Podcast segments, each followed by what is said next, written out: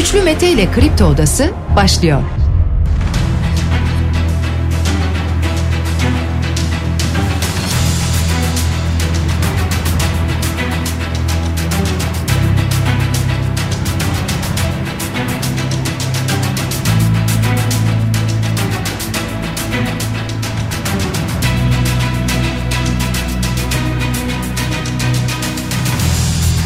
10 Ocak Salı sabahından Kafa Radyo'dan Kripto Odası'ndan tüm Türkiye'ye yurt dışında bizi dinleyen dinleyicilerimize günaydın. Hepinize sağlıklı ve güzel bir gün dileyerek her sabah olduğu gibi programımıza başlıyoruz. Bugün de Kripto Odası'nda saat 10'a dek sizlerle birlikte olacağız. Gündemdeki başlıkları değerlendireceğiz. Sizler de görüşlerinizle fikirlerinizle programa katılmak isterseniz Twitter üzerinden güçlü mete yazarak bana ulaşabilirsiniz. WhatsApp hattımızın numarası 0532 172 52 32. Cumhurbaşkanı Erdoğan'ın kabine toplantısı sonrası yaptığı açıklamalar var. Biraz sonra detaylarına yer vereceğiz ama köprü ve otoyollara yıl boyunca zam yok dedi Cumhurbaşkanı Erdoğan. Bunun da detaylarına bakacağız programın ilerleyen dakikalarında. EYT düzenlemesinin yakında Türkiye Büyük Millet Meclisi'ne geleceğini de ifade etti aynı zamanda. AK Parti'den bir açıklama var. İstiyoruz ki bayram sonrası hemen seçime gidelim diyor. AK Parti'den gelen bu açıklama bayramdan hemen sonra. Memur ve emekli zammı komisyondan geçti mecliste tartışmalar yaşandı ama geçti. Şimdi artık mecliste görüşülecek komisyondan geçtiği için. Kırmızı ete bir haftada 3 zam geldi. Peki buna nasıl bir çözüm bulunuyor? Ne düşünüldü? Buna da önümüzdeki dakikalarda yer vereceğiz. TÜİK'te 4 daire başkanı görevden alındı sevgili dinleyiciler. 4 daire başkanı. Ankara'da ulaşıma zam dünden gelen önemli haberlerden bir tanesi. Ekrem İmamoğlu Cumhurbaşkanı Erdoğan'la ilgili bir örnek verdi. Geçmişte benzer sebep ve gerekçelerle görevlerinden görevinden edilmiş bir insanın şu anda Cumhurbaşkanı olduğu bir ülkede bunların yaşanması ayrı bir sorundur dedi. Hakkında siyasi yasak kararı verildi biliyorsunuz.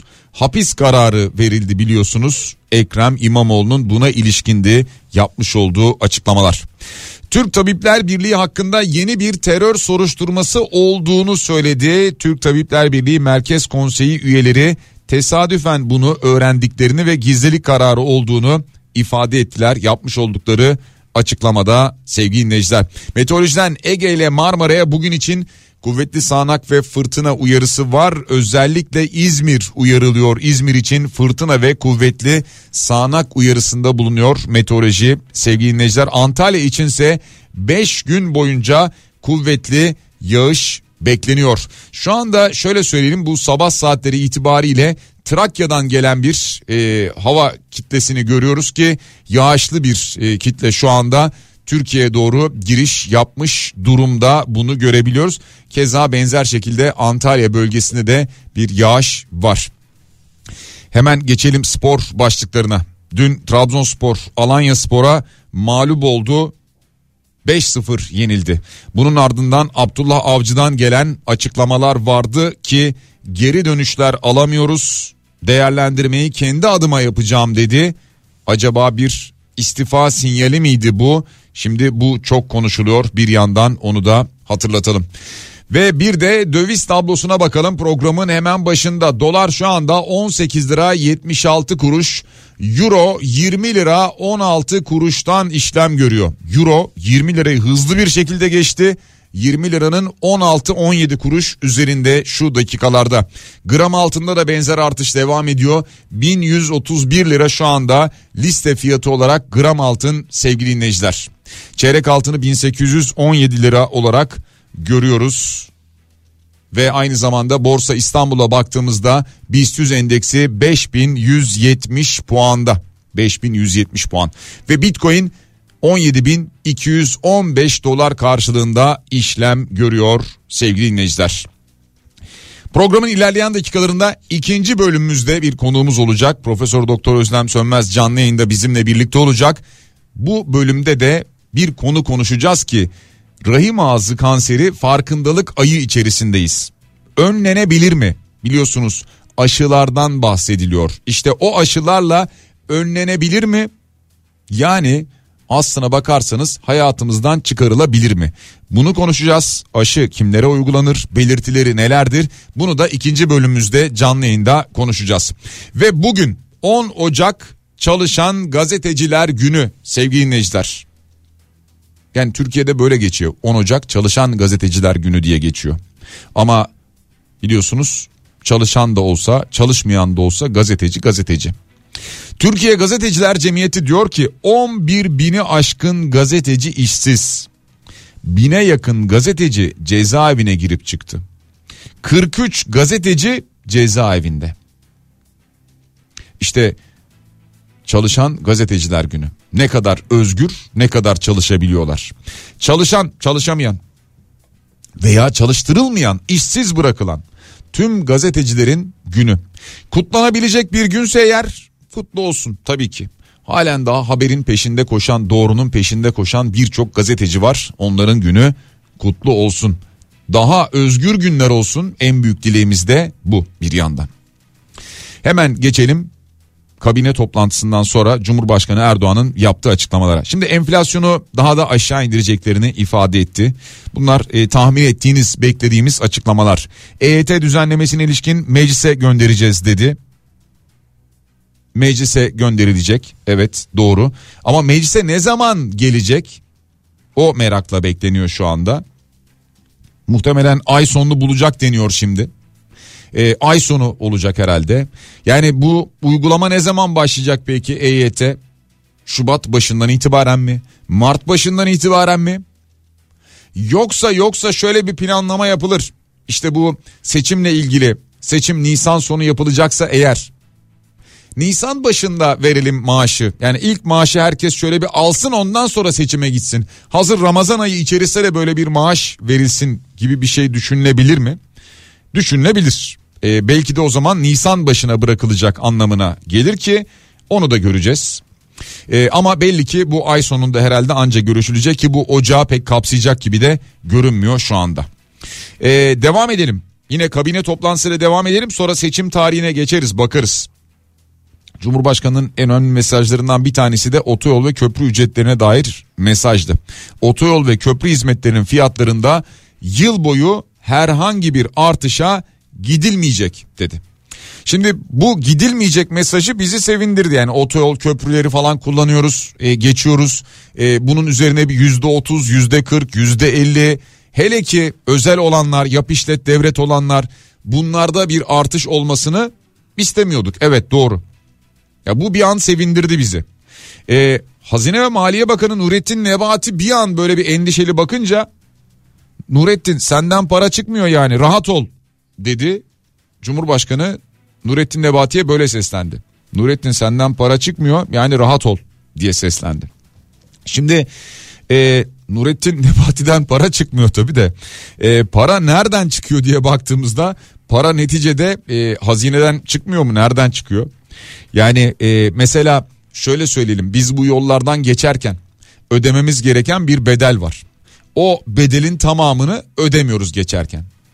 Yani mesela diyelim ki işte 170 lirasını ödüyoruz da aslında ödememiz gereken para 800 lira 900 lira. O aradaki farkı zaten hazine ödüyor. Devlet ödüyor.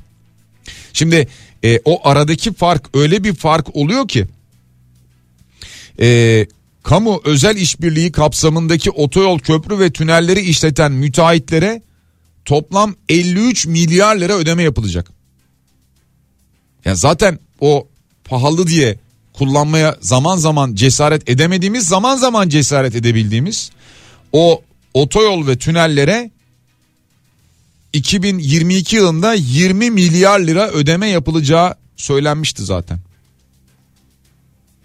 Şimdi daha da fazla bir ödeme yapılacak. Ee, yani aslında aradaki farkı biz ödemeye devam ediyoruz. Devlet ödemeye devam ediyor. Evet köprüden geçerken otoyoldan geçerken biz bunu kullanırken ödediğimiz para değişmiyor. Ama aradaki farkı devlet ödemeye devam ediyor. Devlet dediğimiz kim? Kaynak dediğimiz kim? Sizsiniz, biz, biziz. Ya geçen de geçmeyen de bir kez daha ödemeye devam ediyor.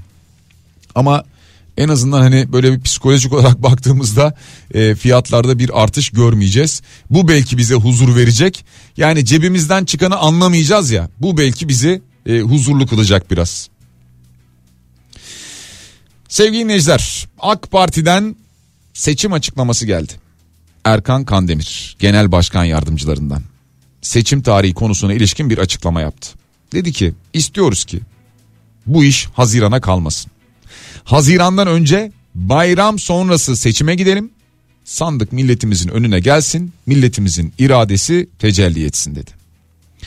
Şimdi e, bayram dediği yani Ramazan bayramından e, bahsediyor ki Ramazan bayramı ne zaman bitiyor diye baktığımızda Ramazan bayramı 21 Nisan'da başlıyor 23 Nisan'da bitiyor. Yani hemen şuradan bir takvimi de açalım o zaman 23 Nisan'da bittiğine göre bayram o zaman hemen arkasından yapalım dendiğine göre de 23 Nisan'da pazar günü olduğuna göre demek ki 30 Nisan yani 30 Nisan'ı işaret ediyor şu anda en azından AK Parti'den gelen bu açıklama. E, dolayısıyla bütün hazırlıklar 30 Nisan'a yönelik mi yapılır? Ki AK Parti'nin genel başkan yardımcısı bunu söylüyorsa bildiği bir şey var ki söylüyor öyle boşa konuşmuyordur. Yani kimsenin haberi olmadan ortaya bir şey atmıyordur. Ha bu arada başka açıklamalar da gelmedi değil. E, mesela AK Parti'den Süreyya Sadi Bilgiç'ten en geç Mayıs'ın 7'si ya da 14'ü işareti geldi ama en geç diyor. Yani dolayısıyla bu 30 Nisan'a sanki yavaş yavaş oturacak gibi görünüyor. Peki 30 Nisan'da olabilmesi için ne olması gerekiyor?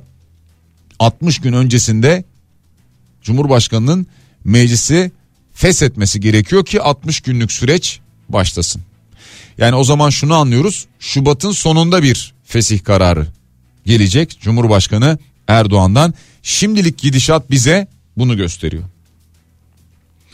Ee, bu arada tabii e, CHP'den açıklamalar var.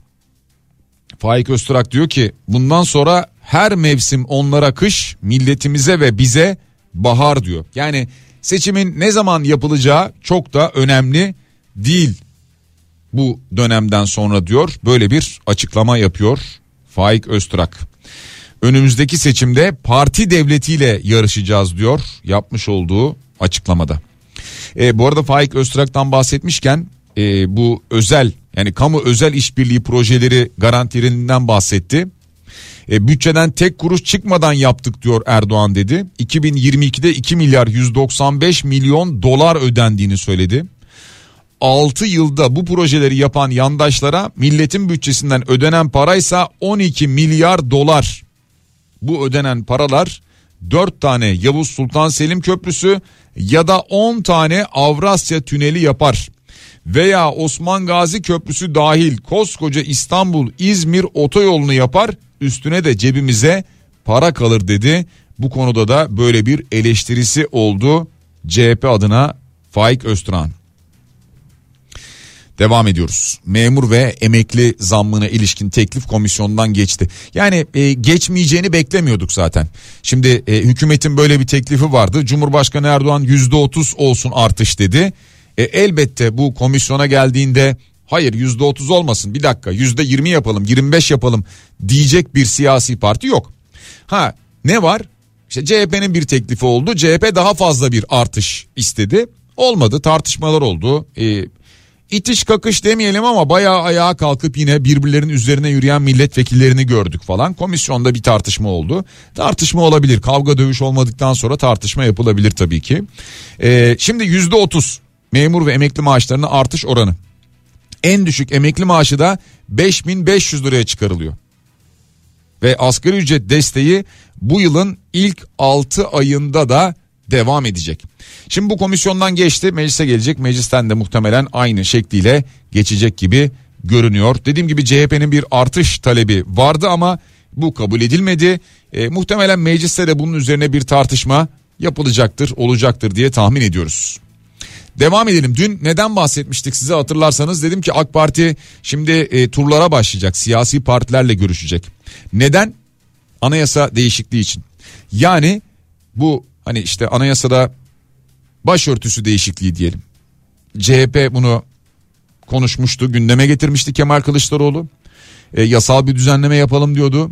O zaman AK Parti dedi ki gelin anayasada bir düzenleme yapalım.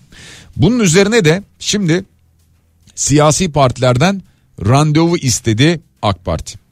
Ne oldu onu söyleyelim şu an için. Ee, MHP grup başkan vekilleriyle bir araya gelecekler çarşamba günü saat 11'de yani yarın. HDP bu talebi reddetti. Bu görüşme talebini reddetti. Yani diyorlar ki hazine yardımı bloke edildi. Anayasa Mahkemesi'nin kararıyla beraber e, bu gerekçe gösterildi. HDP'den o yüzden olumsuz bir yanıt geldiği belirtildi. Şimdi CHP ve İyi Parti AK Parti ile görüşmeyi kabul edecek mi? İki partinin anladığım kadarıyla grup başkan vekilleri, yöneticileri bir araya gelecekler. Bugün bu konuyu bir istişare edecekler, görüşecekler. Ardından randevu verip vermemeye karar verecek CHP ve İyi Parti. Yani şu an oradan cevap gelmedi. Olumlu cevap MHP'den geldi. Ha bu arada dediğim gibi AK Parti HDP'ye de bu talebini iletti. Ha zaman zaman böyle çünkü tartışmalar oluyor ya. Vay efendim HDP'ye mi gittiniz? Nasıl görüştünüz? Bir araya mı geldiniz? Aynı masaya nasıl oturdunuz falan gibi şeyler zaman zaman gündemde yer tutuyor ya. Ee, AK Parti'nin HDP'ye de böyle bir teklifi vardı. Neden? Mecliste grubu var. Mecliste temsil edilen bir siyasi parti diye bu teklifi yaptı. Şimdi HDP demişken HDP dedi ki ben kendi adayımı kendim çıkaracağım. Yani kendi ittifakımla kendi adayımı kendim çıkaracağım dedi. Peki bu arada kimin adı geçti? Gülten Kışanak'ın adı geçti. Eski Diyarbakır Büyükşehir Belediyesi'nin eş başkanı Gülten Kışanak. Ve cezaevinde şu anda Kocaeli bir nolu F tipi cezaevinde. Kendisine bu konu soruldu. Şöyle söyleyeyim üzeri böyle kapalı bir şekilde geçti. Hiç e, yani çevresinden dolaştı bu konunun öyle söyleyeyim. Cumhurbaşkanlığı adaylığı ile ilgili süreç partimiz HDP tarafından yürütülmektedir dedi. E, yani işte ben aday olurum olmam işte şu aday olsun bu aday olsun gibi bir şey demedi ama Gülten Kışanak adı geçtiği için kendisine bu soru sorulmuş. CHP ise HDP'nin aday kararını anlayışla karşılıyor doğal olarak yani. E, hatta işte Özgür Özel'den bu konuda bir açıklama vardı. Yani böyle bir e, siyasi pozisyonu açmaları kadar doğal bir şey yok dedi. E, gayet normal. Yani bir siyasi partinin veya ittifaklarıyla beraber bir siyasi partinin e, aday çıkartacak olması gayet normal değil mi? Ekrem İmamoğlu. Şimdi biliyorsunuz hakkında hapis ve siyasi yasak kararı verildi. Tamam buradan sonra işte e, yine yargı süreci vesaire falan itirazlar bunlar devam ediyor tamam da. Ekrem İmamoğlu da diyor ki geçmişte benzer sebep ve gerekçelerle görevinden edilmiş bir insanın şu anda cumhurbaşkanı olduğu bir ülkede bunların yaşanması ayrı bir sorundur diyor. Milletimize güveniyorum diyor. Yoksa o şehrin belediye başkanını halkı seçsin git görevden al kayyum ata bu bir saçmalık diye konuştu Ekrem İmamoğlu yapmış olduğu açıklamada. Peki siyaseten bu haberlere baktık. Bir de gelelim fiyatlara bakalım. Kırmızı ete bir haftada 3 kez zam geldi. Etin kilosu 200 liranın en düşük etin kilosu 200 liranın üzerine çıktı. Şimdi gelen haber şu karkas et ithalatına başlanacağı bilgisi paylaşıldı sevgili dinleyiciler. Şimdi bakandan Tarım ve Orman Bakanı Vahit Kirişçi'den bir açıklama var. O da bu et ve süt ürünleri fiyatlarındaki artışa ilişkin konuşuyor. Normalleşme dönemi bekliyoruz diyor. Bin tonluk kasaplık hayvan ithalatı için anlaşma olduğunu söylüyor. Yani e, yurt dışından getireceğiz. Ya Türkiye nasıl bu hallere düştü? Nasıl böyle bir ülke olduk biz? Bunları hiç düşünüyor muyuz? Yani bunların temeline iniyor muyuz? Yoksa çözüm kolay ne diyoruz? Yurt dışından getiririz. Veririz parayı getiririz. Gelsin ne olacak? Fiyatı da biraz düşürürüz böylece falan. E üretim üretim. Hep söylüyoruz bizi kurtaracak olan şey üretim. Biz bunu yapmadıktan sonra bugün bunu konuşuruz. Siz getirirsiniz bin ton. E, yani önümüzdeki sene bir daha konuşmaya başlarız. Bir sonraki sene bir daha konuşuruz. 10 sene sonra yine konuşulur. Siz üretimi teşvik etmediğiniz sürece, desteklemediğiniz sürece, insanlar üretimden kaçtığı, uzaklaştığı sürece, zarar ettiği sürece ne yaparsınız? Sürekli yurt dışına bağımlı olarak yaşamaya devam edersiniz. Et fiyatları düşer mi? Göreceğiz. İnşallah, keşke, maşallah hep böyle diyoruz biliyorsunuz. Ya düştüğünü pek görmedik bugüne kadar. Şimdi e, marketlerde biliyorsunuz e, çeşitli sabit fiyat uygulamaları, indirim kararları var. İşte önce Şok'tan geldi, sonra Migros'tan geldi, daha sonra Carrefour bir açıklama yaptı. Bu ay içerisinde indirimli fiyatlar var. E, sabit tutulan ürün fiyatları çok sayıda. İddia o ki şimdi tekstilde de böyle bir kampanya hazırlığı var. Yani giyimde de böyle bir kampanya hazırlığı var. Yani sektör diyecek ki biz şu kadar ürünümüzde fiyatı sabitledik. Şurada tutuyoruz. Bir ay boyunca, iki ay boyunca neyse. Ardından da tabii TÜİK verileri hazırlayacak. Diyecek ki bu ürünlerin fiyatı sabit kaldı. O nedenle enflasyonda bir artış yok. Enflasyon düştü denecek muhtemelen. E, TÜİK demişken TÜİK'te 4 daire başkanının görevden alındığını hatırlatalım. 4 daire başkanı görevden alındı TÜİK'te.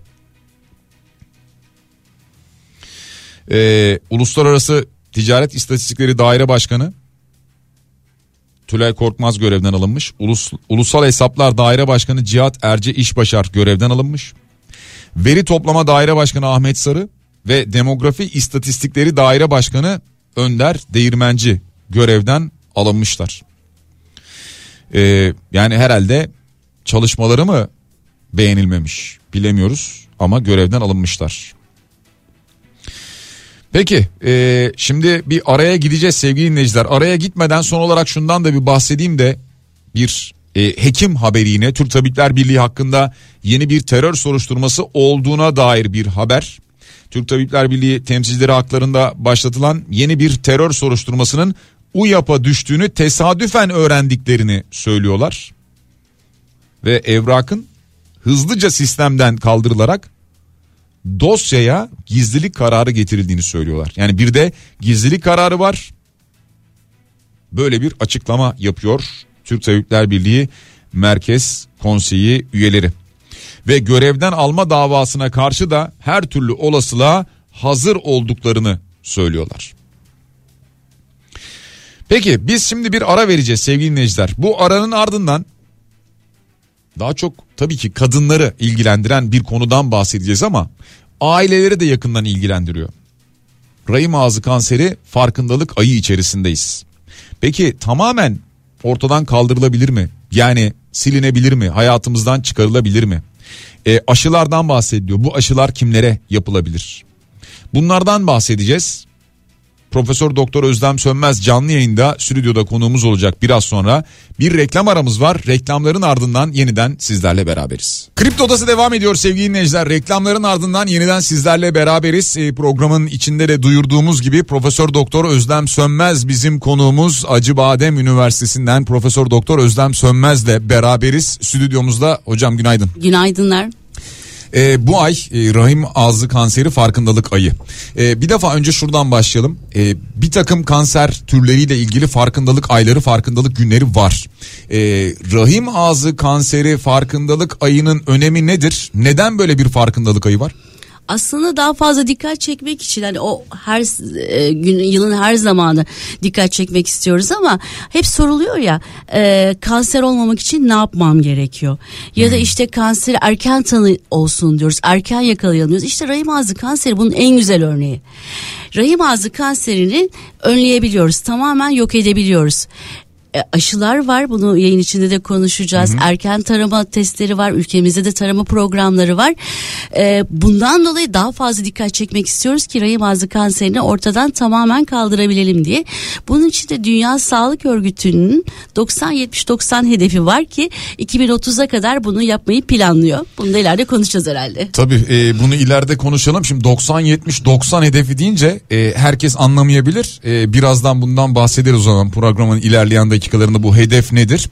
E, şimdi rahim ağzı kanseri deyince e, ne gibi risk faktörleri var? Neden olabilir? Rahim ağzı kanserlerin %95'inin fazlasının sebebi human papilloma virüs dediğimiz HPV. HPV. HPV ama bununla beraber tabii ki bu riski arttıran çünkü insanların çoğu e, HPV ile karşılaşabiliyor. E, daha fazla yoğunlaşan daha fazla risk arttıran sebepler var. Bunun için de e, erken yaşta e, cinsel hayata başlamak, birden fazla partner, çoklu partner olması, e, sigara gene her zaman olduğu gibi riski arttıran, hmm. e, immüniteyi oradaki dokuyu zayıflatan ve e, kanserleşmeye neden olan sebeplerden. Bunun yanı sıra düşük sosyoekonomik düzeyden bahsediliyor ve bununla beraber de her zaman söylediğimiz gibi kötü beslenme, akdeniz tipi diyetten uzak e, beslenmede yine e, rahim ağzı kanserine olma riskini artıran nedenler. E, HPV bir belirti verir mi yoksa belirtisiz olarak da seyredebilir mi? HPV belirtisiz olarak seyredebilir. İnsanların çoğu zaten bunu e, tesadüfen taramalarda ve muayeneler sırasında tespit ediliyor. E, o yüzden zaten taramaları öneriyoruz ki daha erkenden tespit edilsin. E, bir de kanserleşmeden önce öncü lezyonlar var. Yani bu HPV'nin gelip de bir kanserleşmeye meylettiyse eğer bir defa her HPV'si olacak olan olan kanser olacak anlamında değil. Bunu hmm. mutlaka vurgulamak lazım. Bu kansere dönüşüyor mu dönüşmüyor mu? Öncü lezyonlar var. İşte e, cin 1, cin 2, cin 3 dediğimiz bunu kadın doğum uzmanlarımız muayeneler sırasında tespit ediyor ve belli bir döneme kadar da hiçbir kanserleşme olmadan tamamen yok edebiliyor. O yüzden de e, kadın doğum muayeneleri kadınların e, gerçekten önem arz ediyor. Fakat bu HPV'yi tespit edip neler olacağına bakmak için de taramalara bakmak lazım ki dediğiniz gibi e, kendisi erken belirti vermiyor. Ee, ben e, biraz önce bu bölümü anlatırken dedim ki e, kadınların daha çok ilgisini çekecek olan bir bölüm e, konuşacağız dedim ve aynı zamanda aileler de aslında kulaklarını bize verebilirler diye söyledim. E, biraz aşılardan bahsetmek istiyorum o nedenle. Biraz önce siz söylediniz ya e, hatta ve hatta sizin Instagram hesabınızda da var o güzel e, yani hayatımızdan çıkarılabilir mi e, silinebilir mi acaba yeryüzünden diyeceğim hatta neredeyse rahim ağzı kanseri. E, silinebilir mi gerçekten? Gerçekten silinebilir. Dünya Sağlık Örgütü de zaten bunun için bir hareket başlamış durumda. Aşılardan bahsedersek yani bu bu mucize bir şey.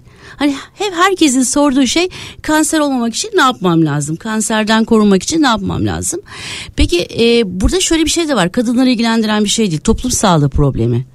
Biz aşılarken sadece kızlar üzerinde duruyoruz ama erkek çocukların aşılanması HPV açısından e, bunun e, yayılması açısından ve kurtulması açısından çok önemli. Ha bir dakika bu önemli bir kısım. E, erkek çocuklar da mı olabilir bu aşı? Tabii ki erkekler de olabilir. Hmm. Bir de e, tüp kanserlerin yüzde altısı HPV'den sorumlu. Bunun dışında HPV, rahim ağzı kanserinin dışında ağız, yutak gibi, e, meme kanseri gibi diğer kanserlere de neden olabilmekte. Hmm. Dolayısıyla başka kanserlerin nedeni olduğu için e, eradike etmemiz daha doğrusu dünyadan silmemiz çok önemli ve yani hep uğraştığımız, hep konuştuğumuz, her zaman konuştuğumuz, hep ne diyoruz? Önce önleyelim Önleyemezsek erken tanıyalım. Erken tanıyamadıysak da işte yeni tedavilerle uğraşalım. Ama bu kanser türünde e, önlememiz mümkün erken tanımamız mümkün. Kanser olmadan yok etmemiz mümkün.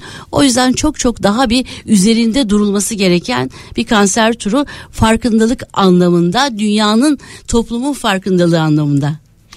Ee, Acıbadem Hastanesi'nden Profesör Doktor Özlem Sönmez'le sohbet ediyoruz canlı yayında sevgili dinleyiciler. Sorularınız varsa onları da alabiliriz bu arada ama e, hangi aşılar var bir bunlardan bahsedelim hocam. E, aynı zamanda bir de e, biraz önce bahsettiğiniz kısmen ama biraz şu detaylara girebilir miyiz?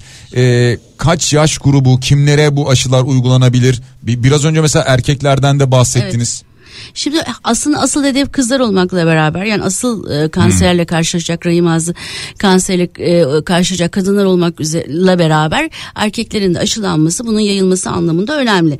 Şimdi önce ikili aşılar vardı dörtlü aşılar oldu ve şu anda dünyada yaygın olarak kullanılan dörtlü aşılardı. Ülkemizde de şu bugüne kadar bir hafta öncesine kadar sadece dörtlü aşı kullanılıyordu. Dörtlü aşı ne demek? İkili aşı ne demek? Şimdi şöyle söyleyeyim HPV virüs, virüsü, Human Papilloma virüs bir aile aslında.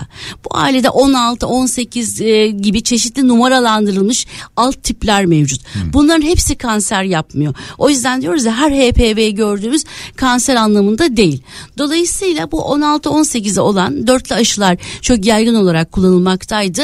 E, uzun yıllardır dünyada 9'lu aşılar vardı. Gardasil 9 dediğimiz. Şu anda ülkemizde de bir haftadır Gardasil 9 var. Nasıl yapılıyordu bu aşılar? Özellikle e, böyle yaş sınırı var 11, 12, 24 yaşa kadar yapılsın deniyor ama buradaki ana nokta cinsel aktif yaştan önce yapılmış olması. HPV'den karşılaşmadan çünkü hmm. HPV cinsel yolla bulaşan bir hastalık ve cinsel aktif dönemden önce yapılması önemli. Ee, bu dönemde özellikle 12 ve 25 yaşa kadar dörtlü aşılar e, uygun olabiliyordu sıfırıncı ay, ikinci ay yani ilk yaptığınızda itibaren iki ay sonra ve ilk yaptığınızdan itibaren de altı ay sonra tekrar yapılıyordu bu hmm. aşıların. Şimdi Gardasil 9'lu aşılar çıktı. Bunlar artık e, dünyada dörtlüden vazgeçildi dünya genelinde gelişmiş toplumlarda diyeyim. Ve bizim ülkemizde de inşallah 9'lu daha yaygın hale gelecek uygulanmaya başladı hastanelerde. E, bu aşılar da gene sıfırıncı doz yapılıyor, ikinci doz yapılıyor ve altıncı doz yapılıyor. Peki ben daha önce dörtlü aşı olmuştum. Dokuzlu geldi ne yapayım? Daha fazla çünkü suça karşı koruyucu dokuzlu aşı. Dokuzlu geldiyse tam bir netlik olmamakla beraber bir doz hatırlatma önerilebiliyor. Bu konuda tam bir netlik yok ama bir doz hatırlatmada fayda var. Dokuzlu aşıda başka bir şey söyleyeceğim. Yaş sınırı farklı. 45 yaşa kadar dokuzlu aşıda uygulanabiliyor. Yani uygulanması öneriliyor demem hmm. daha doğru olur. Daha önce aşı olmamışlardı. Şimdi aslında tam da onu soracaktım. Ee, belli bir yaş grubundan sonra iş işten geçmiş midir diyecektim. Ee, aslında buna değindiniz şu anda. Yani e, gençken e, genç kızlar diyelim oldu e, ama şu an bizi dinleyenler var ki sizin de söylediğiniz gibi işte 30 yaşında, 35 yaşında, 40 yaşında neyse. E, onların yapabileceği bir şey var mı diyecektim ki bu 9'lu aşılar mı olunabilir diyorsunuz? Aynen 9'lu aşılar 45 yaşa kadar öneriliyor ve bu aşıları yaptıktan sonra şu andaki kabul edilen biliyorsunuz e, bilimde durmak yok sürekli Tabii. hızla ilerliyor ve yeni bir şeyler bulunuyor. E, şu anda kabul edilen ömür boyu koruyuculuk olduğuna dair. E, zaten amaç yani bu kanserojen tiplerle karşılaşmamak. O yüzden karşılaşmadan yani bu mucizeyi hı hı. dikkate almak gerekiyor. Peki karşılaşıldı diyelim.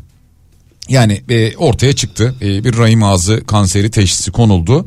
E, bunun tedavisi ne? Şimdi önce aslında hani rahim ağzı kanseri olmadan önce bir taramalı Tabii, pro- tarama. Hı. ulusal tarama Hı. programı var. Ulusal var taba- tarama programı 40 ile 60 yaş 65 yaş arasındaki Hı. kadınlarda Hı. yapılıyor bu tarama programları. Ya da işte kadınlar kendi düzenli kadın doğum uzmanlarına kontrole gidiyorlar. E, zaten bunu atlamamak gerekiyor. Düzenli kadın doğum uzmanı kontrollerini, Düzenden muayenelerini. kasıt nedir? Yani aslında en az yılda bir. Hı. 6 ayda gidilse daha şık olur ama en az yılda bir öneriliyor. Ee, bu kontroller sırasında dediğim gibi HPV'nin her HPV'nin e, bir takip etmek gerekiyor. E, takip ediyor. Bunu kadın doğum uzmanı arkadaşlarımız daha iyi söyleyeceklerdir. Ama öncü lezyonlar var. Yani kanser olmayan daha kanserleşecek hücrelerdeki bozulmaları gördükleri e, alanlar var. Buralarda daha daha hafif müdahalelerle e, işte kolizasyon gibi tekniklerle mikroskobik incelemelerle bu o, olayı temizliyorlar. Bu kanserleşmeden de yani rahim ağzı kanseri size her aşamada şans tanıyor aslında. Ee, hmm. Her aşamada e, beni durdurabilirsin diyor olmadan da işte erken zamanda. Peki tamam o aşamayı da atladık. Rahim ağzı kanseri. Önceki tedavimiz cerrahi. E, cerrahi yapılıyor ameliyatla. E, eğer orayı da açtıysa e, cerrah, radyoterapi bir ilerisi radyoterapi kemoterapi birlikteliği e, vücudun diğer tarafları yayıldığımız evre 4 dediğimiz aşamalarda da kemoterapi uygulanıyor. Ee, peki şimdi bir sorular da geliyor. Bir dinleyicimiz demiş ki erkek çocukları için rahim ağzı kanseri aşısı hangi tehlikelerin önleyicisidir? Hangi yaş aralığı kaç doz yapılmalıdır diyor. Detaylı bir soru sormuş aslında ama. Aslında yine e, şöyle rahim ağzı kanseri diğer penil kanserlerde de riski var e, HPV'nin. Çünkü aşıyı rahim ağzı kanseri aşısı değil de HPV aşısı olarak e, bilmemiz daha da uygun olacak. Dolayısıyla e, hem penil kanserler anlamında hem de sonuçta e, bir cinsel yaşamla bulaştığı için de yine toplumu korumak anlamında da erkek çocukları yine can, cinsel aktif dönemden önce aşılamakta ve yine aynı şekilde aşılamakta fayda var öneriliyor. Evet e, bu konuda çok fazla soru geliyor. Yani özellikle erkeklerle ilgili e, ilginç bir şekilde e, erkeklerin aşı olmasına gerek var mı? Bazı yayınlarda ergenliğe giren erkek çocukların cinsel yaşam öncesi önerildiği belirtiliyor diyor dinleyicimiz ki siz zaten e, söylediğiniz az önce tekrarı gibi oldu. E, rahim ağzı kanseri aşısı 45 yaş üstüne uygulanabilir mi diye bir soru var. Yani uygulanır da ne kadar faydalı olur ondan hmm. çok emin değilim. Öneriler 45 yaşa kadar. E, gerçi hani uyguladığınızda ne olur? Etkisi olmayabilir. Çok anlamlı olmayabilir. Çünkü bu virüslerle karşılaşmadan önce yapmak e, hani aşılamanın mantığında o var. E, koruma anlamında daha faydalı olacaktır. Ee, Peki üst üste geliyor bazı sorular. HPV tip 16 pozitif çıktı bende diyor geçen hafta testimde. Ee, bir randevu vermişler 20 gün sonrasına. Bu bekleme aşamasında yapabileceğim bir şey var mı? Bu aşamada aşı yaptırmamı tavsiye eder misiniz diye bir soru var dinleyicimizden. kadın doğum uzmanının size o bekleme sürecini verdiğine göre bu hani bilimsel bir gerçektir. Yapacağınız hiçbir şey yok. Yani hiçbir şey yok derken yapmanıza gerek yok. Ee, kadın doğum uzmanınızın e, direktifleri doğrultusunda hareket edin. E, tabii biz e, daha çok burada e, kanser üzerine konuşuyoruz. Kanserin bir çeşidi üzerine konuşuyoruz ama e, dinleyicilerimiz doğal olarak e, kadın doğumla ilgili sorular da soruyorlar. Mesela simir testi hangi aralıkta yaptırmamız gerekir gibi bir soru da var burada. Ya aslında evet kadın doğum uzmanlarının cevaplaması gereken bir soru. Ben onkoloji uzmanı olarak cevaplıyorum. Fakat yine birlik birleştirirsek eğer e, 6 ayda bir kadın doğum uzmanınıza giderseniz eğer gerek duymazsa yıllığa çevir kontrollerinizi. O kontroller sırasında zaten e, kadın doğum uzmanınız uygun olan zamanlarda sizden simir testi yapacaktır.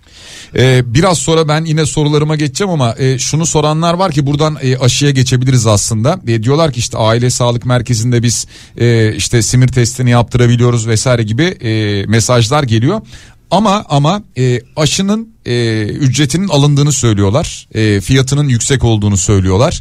E, dinleyicilerimizden gelen mesajlar bunlar. Dolayısıyla ben biraz buradan aşılara geçmek istiyorum. E, ülkemizde şu an e, aşılara erişilebiliyor mu, ulaşılabiliyor mu?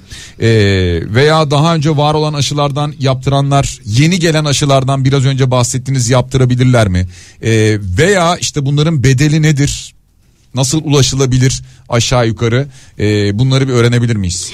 E, tabii e, şu anda dedikleri gibi dinleyicilerimizin aşılar ücretli. E, ama böyle yapılan çalışmalarla Sağlık Bakanlığı'ndan ulusal e, tarama aşılama programı alınması bekleniyor. E, ilk hedefte dörtlü aşıların ücretsiz olarak alınması bekleniyor. Yani bunlar henüz gerçekleşen değil. E, hem dört bir hafta öncesine kadar dediğim gibi bu çok yeni bir haber. E, dokuz aşı ulaşılamıyordu. Yurt dışında e, olanlar yaptırabiliyordu ama artık dokuz aşıya da ulaşılabiliyor.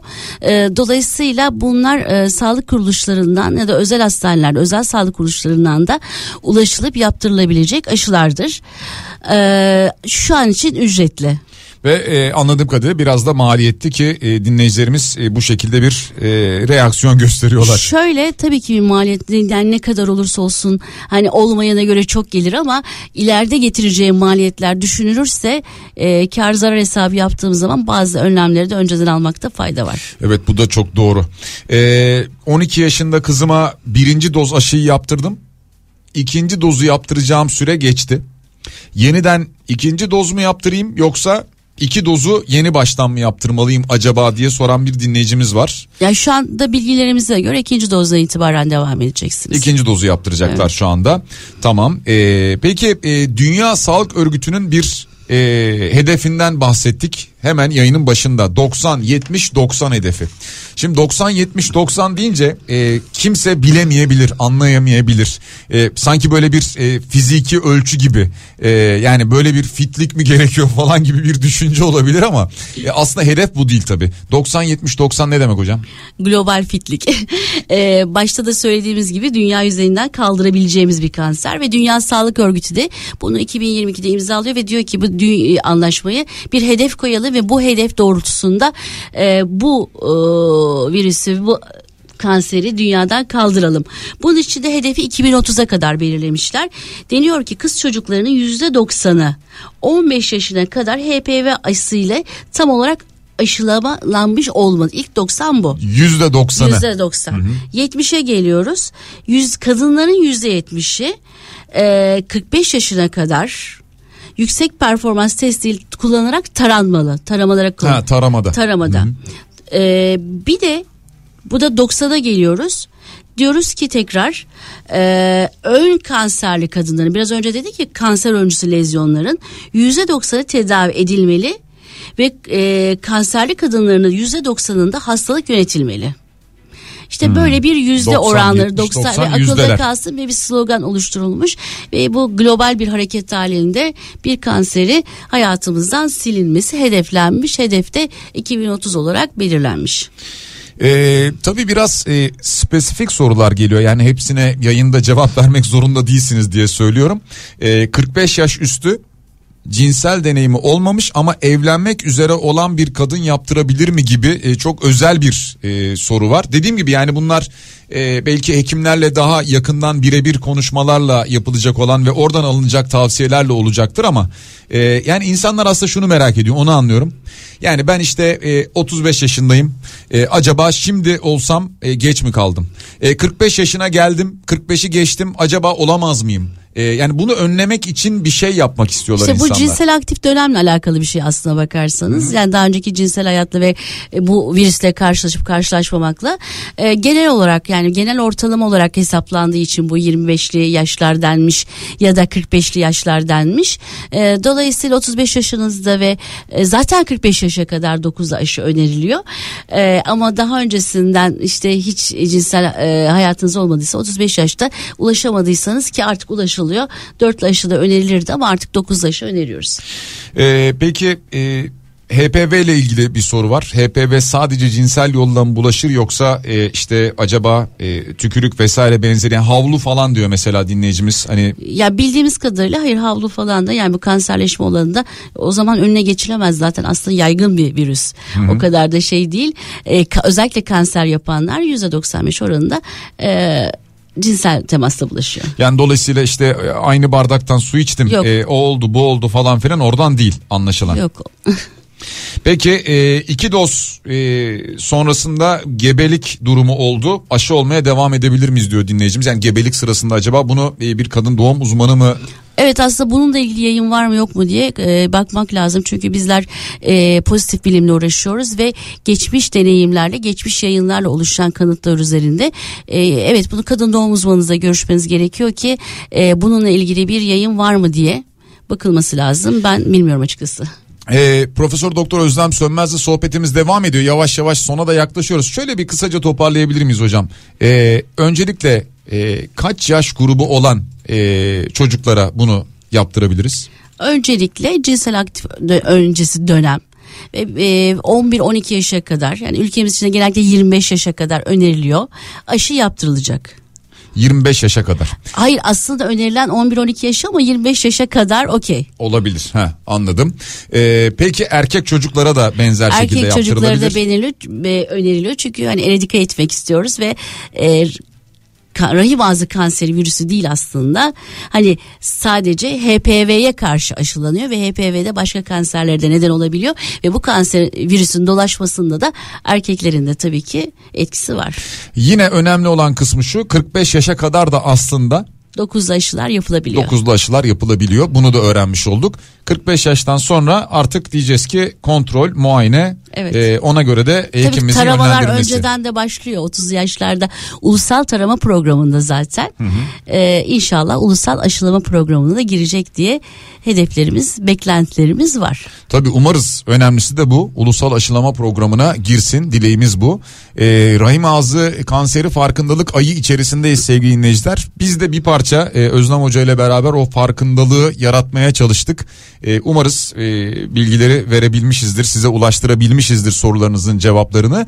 Eğer sonunda yakaladıysanız bunu da e, yine Kafa Radyo'nun web sitesinden tekrarını dinleyebilirsiniz. Onu da hatırlatalım.